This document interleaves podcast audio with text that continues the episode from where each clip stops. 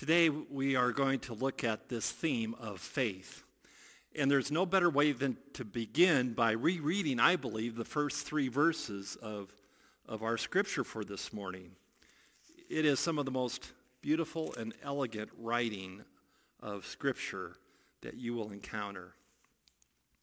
Faith is the confidence that what we hope for will actually happen. It gives us the assurance about things we cannot yet see. Through their faith, the people in days of old earned a good reputation. By faith, we understand that the entire universe was formed at God's command, that what we now see did not come from anything that can be seen. Faith is one of those difficult to describe words of our Christian experience. And so the writer and the preacher who's giving us this letter to the Hebrews is showing us a definition by illustrating it with these famous biblical heroes who have come through throughout the history of Israel. They are important names that the congregation would recognize and remember. In my first call as a pastor, I was uh, called to a church in west central Minnesota. Vinje Lutheran Church. Vinje is a name place from Norway. It was a church started by Nor- Norwegian settlers back in the 1860s, I believe. And um, this church, uh, Vinje, which is named after that name place from Norway, um, had its fourth sanctuary when I served it. It had gone through three building campaigns and now was in their fourth sanctuary. The fourth sanctuary was very unique, and it, it is unique to this day. It stands today. And it's built in the round. It's completely uh, circular in its formation. And in this sanctuary, in this round sanctuary, without corners, you have this piece of art. And the art is a wooden frieze that goes around the about halfway up uh, inside the sanctuary. The sanctuary is probably 30 to 40 feet in height. And so all the way around the sanctuary is, um, is this frieze, this wooden frieze. And on the top part of the frieze is engraved the scripture from Hebrews 12, verse 1, which begins with these words, which are important for us to hear today. Therefore, since we are surrounded by so great a cloud of witnesses.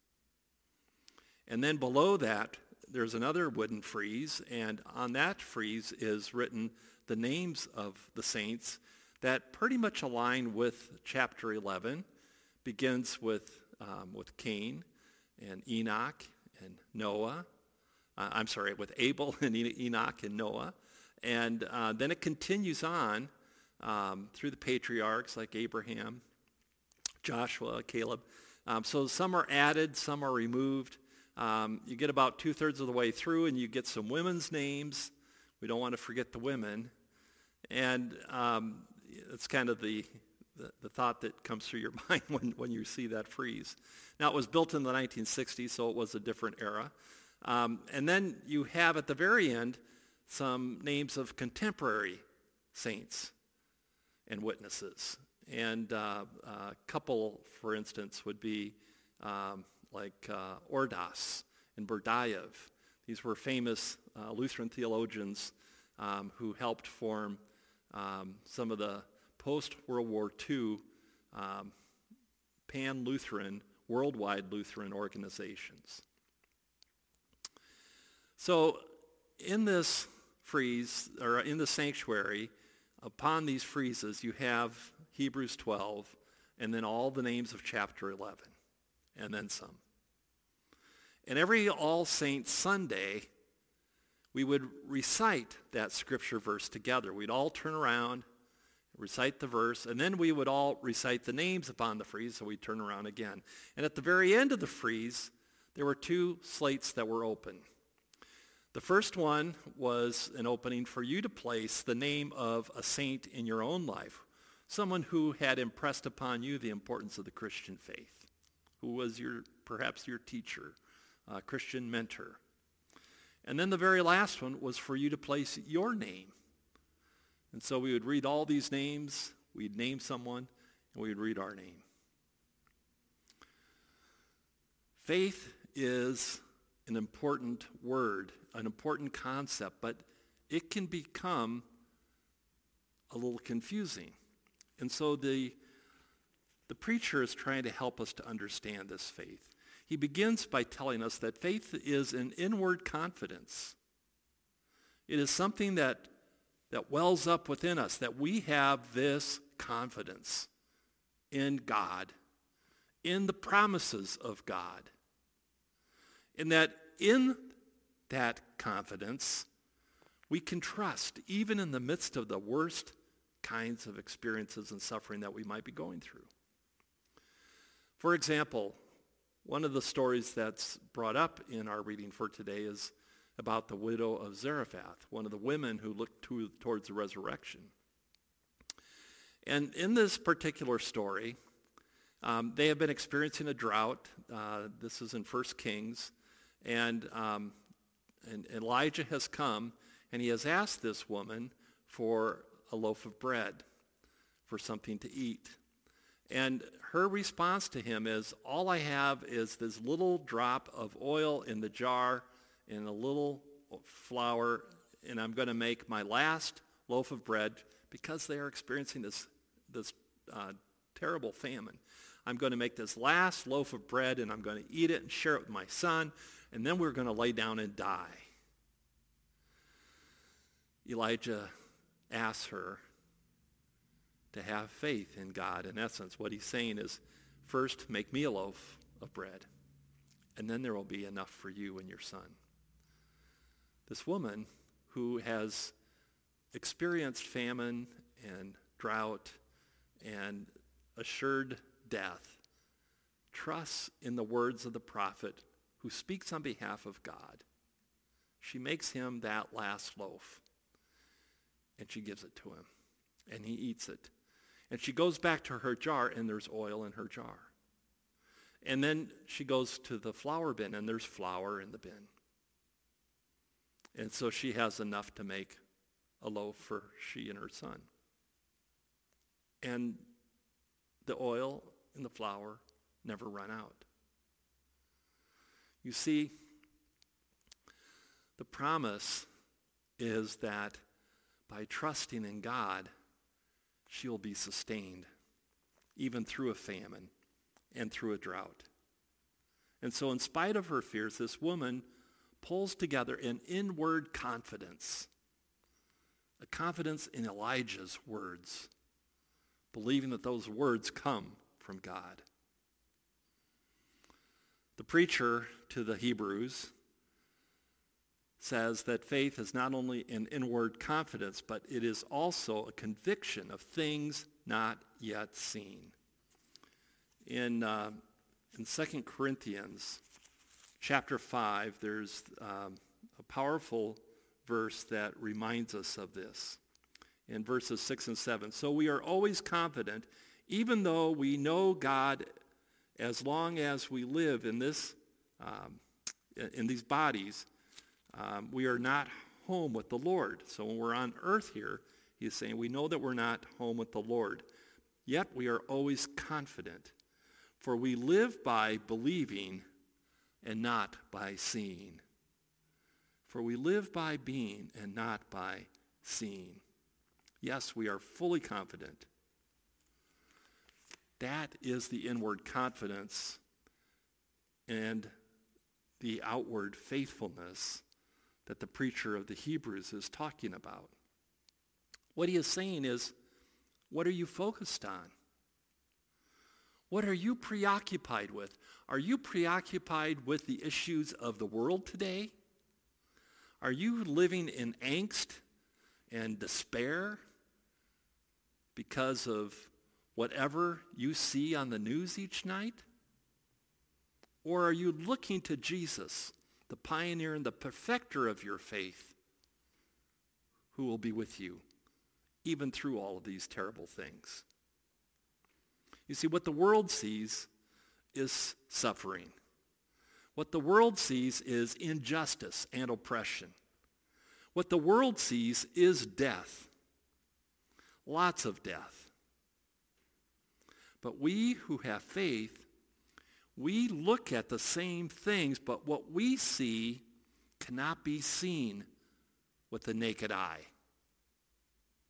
We see promises from God. We see hope in the midst of despair. We see confidence and courage instead of fear and anxiety. The preacher first launches into this definition, and then he takes us into a biblical history of some of faith's most mightiest heroes. He begins with those heroes who were righteous by faith. Abel, whose sacrifice was acceptable to God. You remember Abel was the shepherd, Cain was the farmer. They both tilled the land and cared for the livestock. They took their sacrifices, and Abel's sacrifice was acceptable to God. Cain's was not. What that tells us is that one of them did, it's not about who did right and who did wrong. What it is saying is that God saw that Abel was righteous because he was faithful. And Cain was not faithful. And so God did not see him as righteous and did not want to accept his offering because his offering would be corrupt. It's like, here, God, I'm trying to buy your love. And so God rejects that offering. But he accepts Abel's. And Cain, who still doesn't get it, is so angry that he kills his brother, Abel. Then we go to the story of Enoch. And it says that God found Enoch so pleasing. And so Enoch never experiences death. He is taken up into heaven without ever dying. And then there's the story of Noah. Noah, who heard God tell him to build an ark there is no rain. It's like believing that there is going to be a storm that's going to flood the whole valley. I mean, the, even those of us at 800 feet where we stand right now above sea level, that the waters will be way over us. The waters are going to be 2,000 feet all the way around the valley here. The whole metro area is going to be submerged and flooded. And so a small family begins to build an ark. I mean, that's the story of Noah. In a land where no one expected that there could ever be a flood, he builds an ark. And just in time, because there is a flood. These are the righteous heroes of faithfulness. God declared them righteous because of their faith. Then he goes on to tell us about the journey of faithfulness by some of the earliest Hebrews. And it's highlighted in the stories of Abraham and some of his descendants. Abraham and Sarah were called away from their land to a new land. The only problem is that God didn't tell them where it was going to be. And so they were called to step out in faith and to journey in faithfulness, to journey to who knows where, because only God knows. And that God would show them where that place is. In verse 8 of our reading today, we are reminded of that. It was by faith that Abraham obeyed when God called him to leave home and go to another land that God would give him as his inheritance. And he went without knowing where he was going. The journey required a deep trust as they left their homeland, as they left their family and their friends. They were completely dependent upon God for their future. Not just partially dependent, completely dependent. Every morning, I suppose they would wake up and they'd pray to God, their morning devotions, and then, God, where do we go today? And then they would follow. Sarah believed that God would keep his promise to her. God had promised her a child. She had been barren into her late years of age. And in verses 11 and 12, we're reminded about her faithfulness. It was by faith that even Sarah was able to have a child. Though she was barren and was too old, she believed that God would keep his promise. And a whole nation came from this one man who was as good as dead. A nation with so many people like the stars in the sky and the sand on the seashore. There's no way to count them. Abraham and Sarah were given this promise of a new land and of many descendants. But these are promises unfulfilled. When you think about it, they ended up in Haran, which is not the promised land. It was a temporary land. Then from Haran, they end up in Egypt for 400 years before they go into the wilderness for 40 years. And it's only until after that, many generations later, that they finally get to enter the land that God had promised them. Yet they never lost hope in God. Though they did not see the fulfillment of these promises, they did not lose their hope in God. It was not their destination, but it was their faithfulness. They were looking ahead to where God was leading them. In verses 15 and 16, if they had longed for the country that they came from, they could have gone back. But they were looking for a better place, a heavenly homeland. That is why God is not ashamed to be called their God, for he has prepared a city for them, a heavenly city, a heavenly nation, a, a heavenly land. God has promised this place for them. And so they lived by faith. And it wasn't just them. Even though they didn't receive the multitude of sons, they only received one son, Isaac. They didn't see the number of descendants that would come after them that would be as numerous as the stars in the sky. And so it goes with Isaac, their son, and Jacob, their grandson, and Joseph, their great-grandson. These patriarchs too did not lose hope in the promises of God.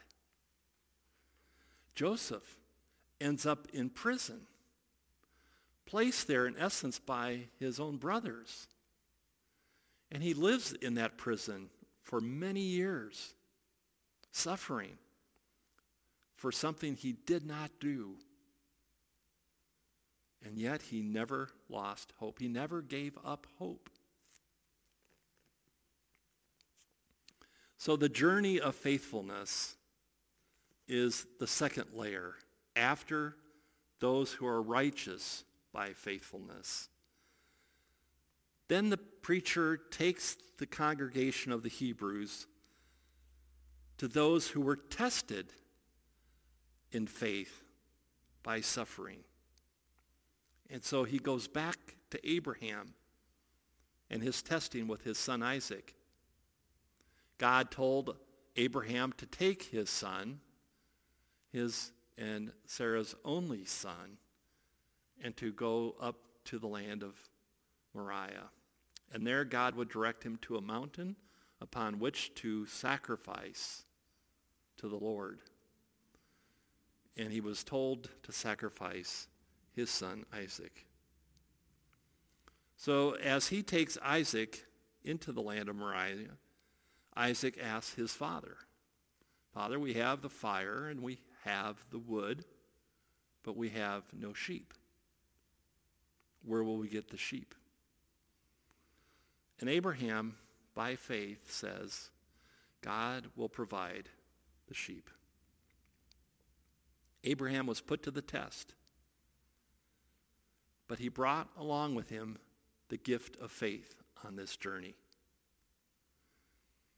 Moses' parents, after Abraham, the, the preacher takes us to Moses, and he tells us that Moses' parents were faithful, that they did not fear the king's orders, that they did not fear that. In verse 23, it says, It was by faith that Moses' parents hid him, the little baby Moses, for three months when he was born.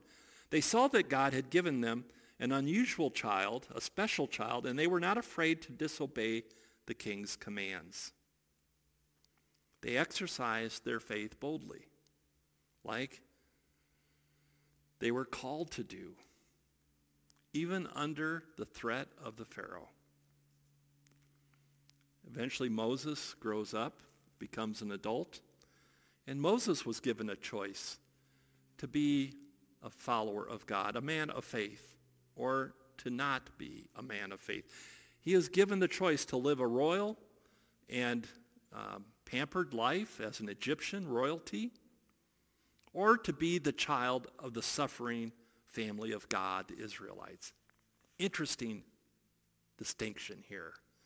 You can either be the royal pampered kid or you can be the one who enters into suffering. Think about that, friends. That is what the preacher is reminding us. That is our calling. That is who we are as Christians. We're not the ones who choose the pampered life. We're not the ones who choose the royalty. We are the ones who face the fires of testing and suffering for the sake of God in Jesus Christ. So Moses chose his true identity, his true Hebrew identity, placing himself in faith and in trust to God, not to Pharaoh, but to God. Instead of a life of privilege, he took on a life of suffering and hardship, and he was willing to do this, to suffer, because he was looking for the great reward that would come from God. In verses 24 through 26, it was by faith that Moses, when he grew up, refused to be called the son of Pharaoh's daughter. He chose to share the oppression of God's people instead of enjoying the fleeting pleasures of sin. He thought it was better to suffer for the sake of Christ than to own the treasures of Egypt, for he was looking ahead to his great reward. Friends, what are you looking forward to? Are you looking ahead to your great reward? The preacher's congregation of Hebrews is facing the same questions that confront Moses and Abraham in the midst of their suffering. Will they remain steadfast in their Christian identity when they face constant testing and suffering? The same could be asked of us today. Will we keep our faithfulness? Will we continue to look to our Heavenly Father for hope, for promises? Will we look to Jesus Christ for our identity? Or will we give up on hope and turn to despair? You see, we too are on a journey.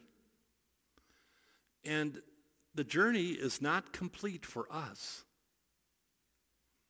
and so we look to the promises of God in Jesus Christ. We may ask these questions. When will this virus ever end? We've been hearing about its ending since Easter of 2020. When will our economy get back on track? Or will it ever? How will we survive this incivility that we are experiencing as a nation? And how will the poorest of the poor around the world ever get a vaccine? The questions about suffering are endless. But instead of looking to the current crisis on cable news, let's look to God.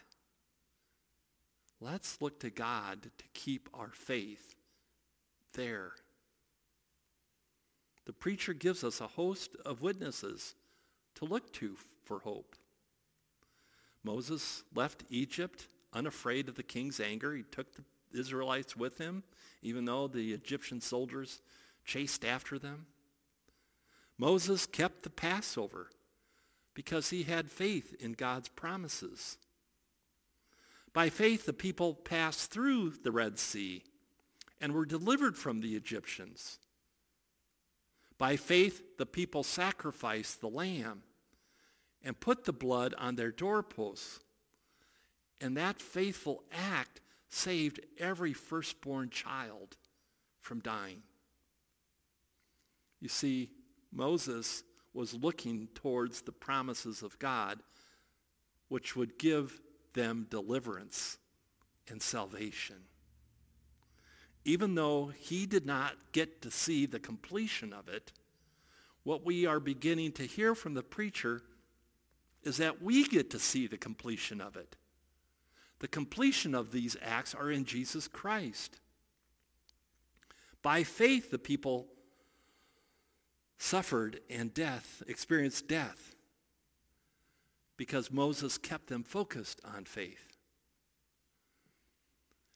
Joshua blew the trumpets, and by faithfulness the people followed.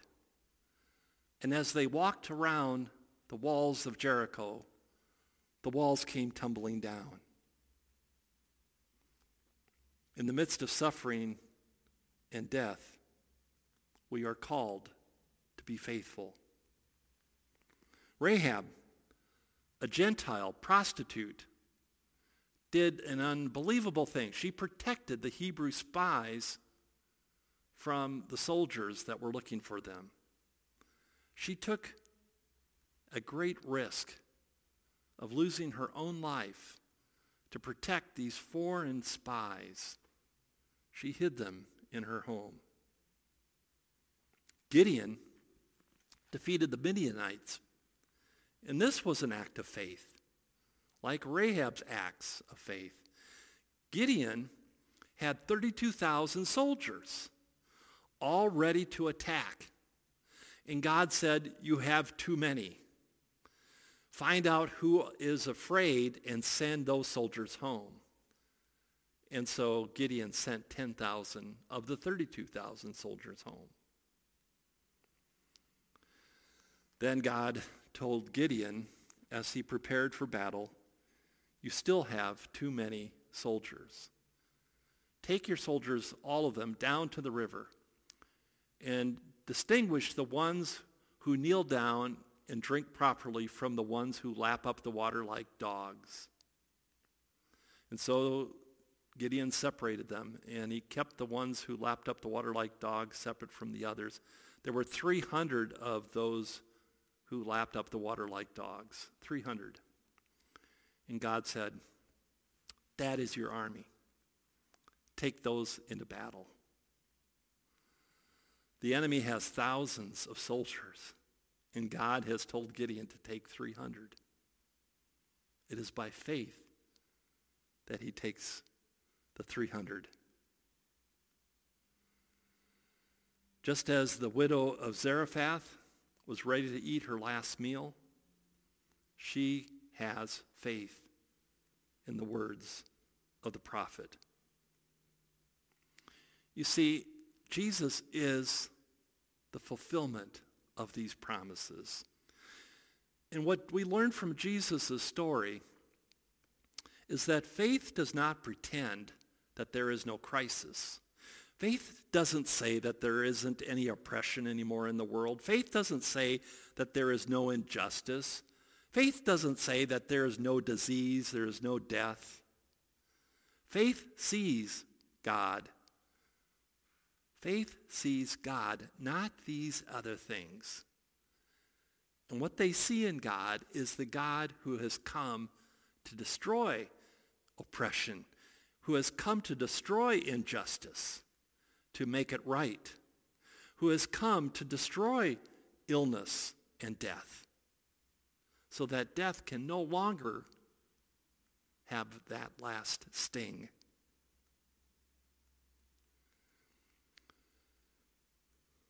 Faith does not pretend that there is no crisis. But faith sees a God who promises to bring an end to these crises. And the reason that we maintain hope through faith is because God has provided something better. Jesus is better than the angels. Jesus provided us with a better hope and a better covenant, the new covenant. Jesus' sacrifice is better. When he takes the sins of the people, he takes them all, and they are gone forever. Your sins are gone. He is better. His sacrifice is better. And he allows us to possess an inheritance from God that is better. As the preacher concludes in this chapter, all these people earned a good reputation because of their faith. Yet none of them received all that God had promised. For God had something better in mind for us, so that they would not reach perfection without us.